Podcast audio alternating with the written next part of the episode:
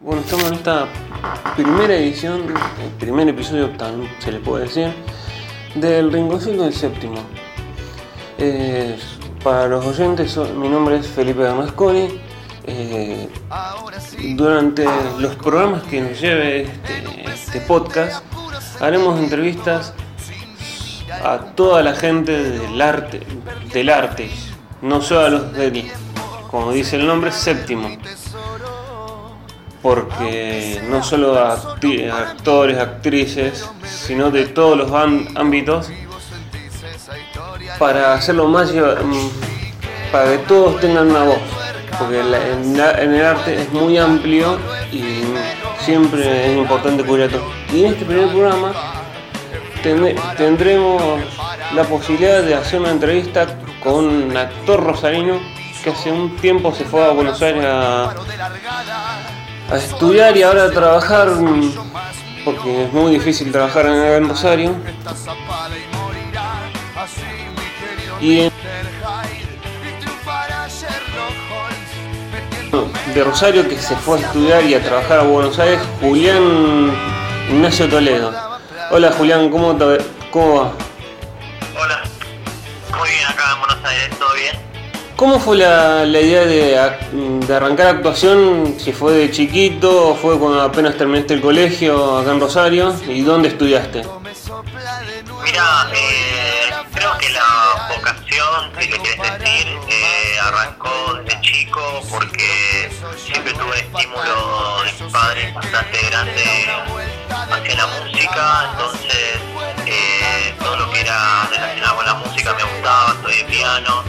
Eh, entonces, eh, no sé por qué se me dio por empezar el teatro, empecé teatro en, en una asociación vecinal muy cerca de mi casa y después, eh, más adelante, empecé en el estudio de comedias musicales de Rosario, en el Teatro del Círculo, y bueno, ahí fue cuando empecé a dar mis primeros pasos, eh, eh, eso fue en Rosario, así que sí, en el Teatro del Círculo arranqué. Eh... Por así decirlo, se los tira de gays. Sí, mirá, eh, obviamente es prejuicio, pero a mí la verdad, lo que piensa la gente de mí no, no me interesa mucho. Eso lo aprendí ahora un poquito más de grande, pero bueno, sí, en su momento, obviamente, como cualquier otra persona, eh, sí, recibí, tuve muchos prejuicios de, de parte de mis compañeros y amigos, pero... pero lo importante es seguir adelante y no, no lo que me hace, que no importe lo que dicen los demás. Y cuando fuiste diciendo, ¿cómo fue esa decisión de, de querer ir a estudiar a Buenos Aires? ¿La tenías decidida o fue cuando fue con el tiempo dijiste quiero vivir de esto? Eh, y mirá, yo cuando terminé la secundaria en Rosario, estuve un año... O sea, seguía yendo al estudio de comedias musicales, eh, hice un par de cursos eh, de anatomía del cuerpo, hice pilates y justo ese año me gané una beca en Julio Bocca, se llama la beca P I, para irme para estudiar eh, tiempo completo en, en Buenos Aires, así que tuve que tomar la iniciativa de agarrar mis cosas y... irme porque era un programa completo y era de lunes a sábado con un montón de clases, entonces era imposible quedarme en Rosario, así que fue determinante y me, me fui, me, me fui, me interesó. Para un chico joven, no, grande pero joven, irse a, a, a Buenos Aires, no sé si conocías a alguien allá para, digamos, el hospedaje, los movimientos, ¿cómo fue esa situación?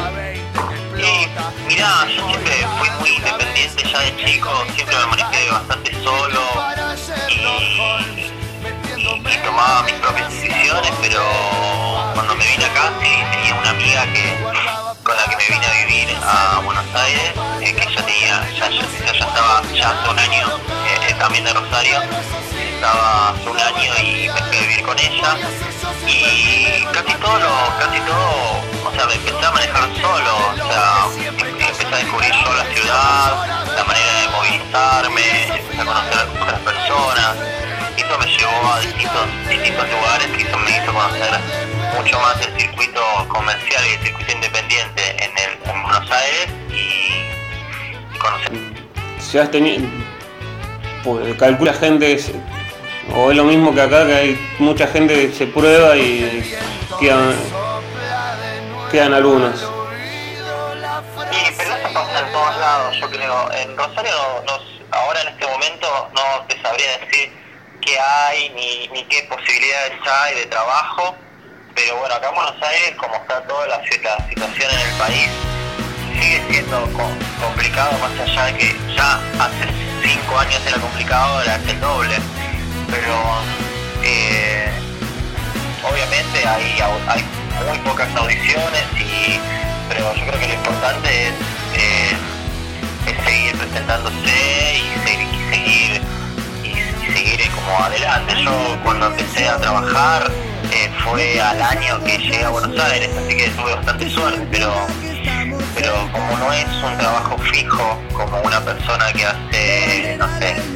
eh, contaduría, o hace abogacía, o hace medicina, o esas carreras eh, que yo le digo de gente normal, eh, obviamente no hay una estabilidad eh, física y económica completamente todo el tiempo, los trescientos sesenta y cinco días del año. Entonces es todo el tiempo estar moviéndose y generando oportunidades para, para seguir trabajando. Eh, ¿Cómo fue, digamos, eh, como llegaste, digamos, con, con esto del laburo? ¿Vas cambiando mucho de departamentos o te mantenés y lo, lo buscás una solución fue, por fuera del teatro para mantenerte? Ahora, ahora en este momento no, pero sí, en su momento obviamente he tenido que buscar otras oportunidades, pero pero pero no, no, eh, no, no me mudé tantas veces en Buenos Aires. Creo que solamente tuve tres mudanzas a, a lo largo del tiempo que estoy acá, pero no. Eh, en algún momento, digamos, al principio viste en principio, con, te fuiste de Rosario para, para Buenos Aires, ¿viste en pensión o fue siempre en un departamento? No, el departamento. Eh, ¿Y cómo fue este proyecto? ¿Era tuyo? No sé si es tuyo o, pro, o, o con amigos. Eh, un espectáculo. Eh, ¿Estás refiriendo a mi obra, Registro?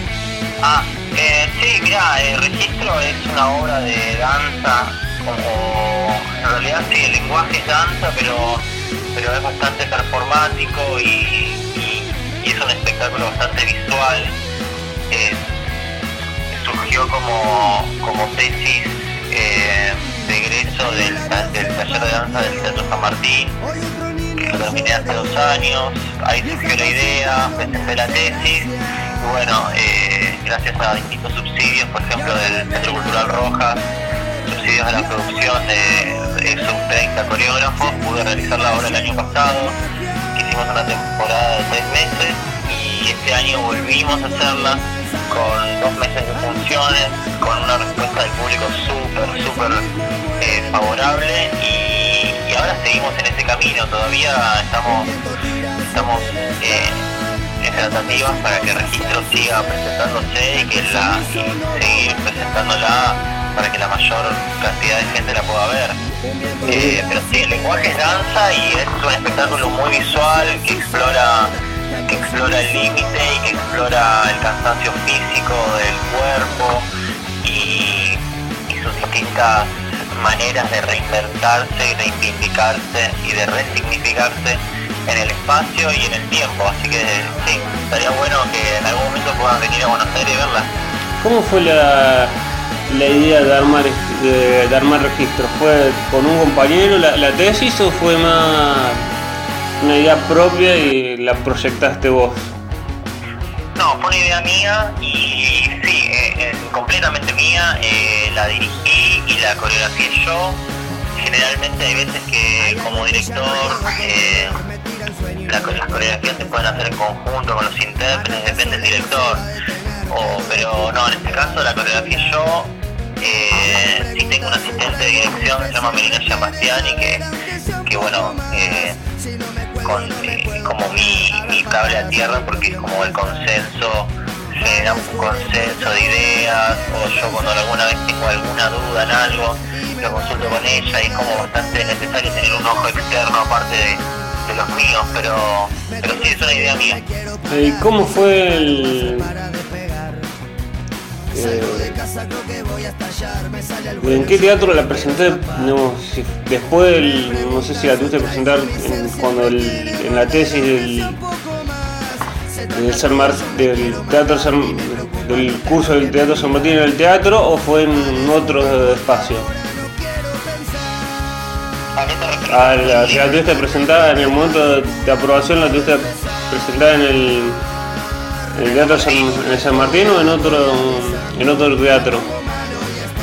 Cuando la hice, cuando la presenté como tesis en el San Martín, sí, la hice cuando hacíamos las muestras en los teatros, que generalmente como es un teatro municipal, o se hacen en el San Martín, o se hacen en algunos de los teatros que tiene el complejo teatral. Pero por fuera, después de que me egresé, la hice en el Centro Cultural Rojas. ¿Por los costos o por, o por decisión decidiste hacerla en, en, el, en, el, en el Rojas?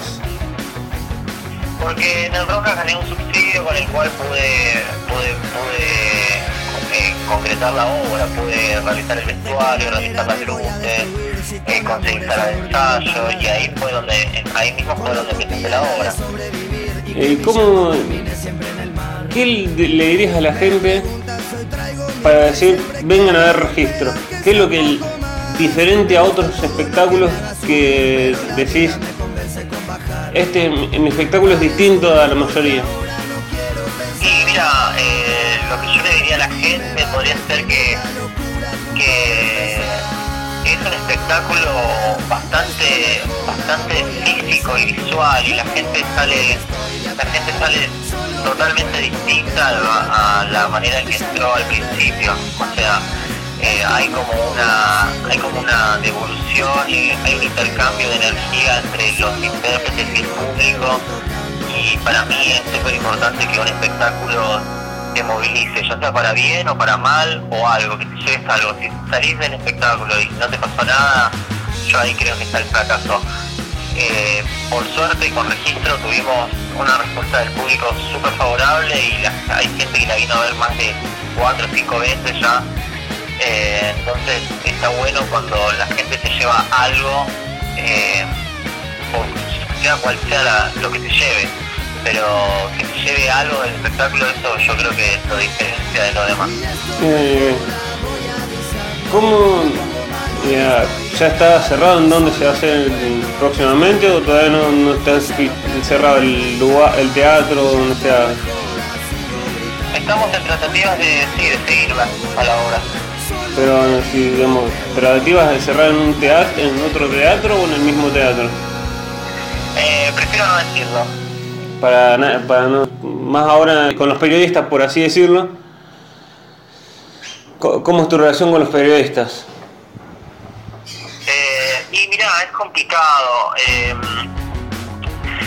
eh, para lo que fue la temporada de Registro en el Rojas, eh, tuvimos el apoyo del departamento de prensa del Centro Cultural, que ellos se manejaban, bueno, ya contactando a gente que ya ellos tienen como conocidos y, y gente que sabe que va a venir, pero bueno, por fuera yo me tuve que movilizar para que lleguen eh, distintos medios o distintos escritores de diarios que se especializan en danza, por ejemplo Laura Falcón en Clarín, o Alejandro Cruz en Nación.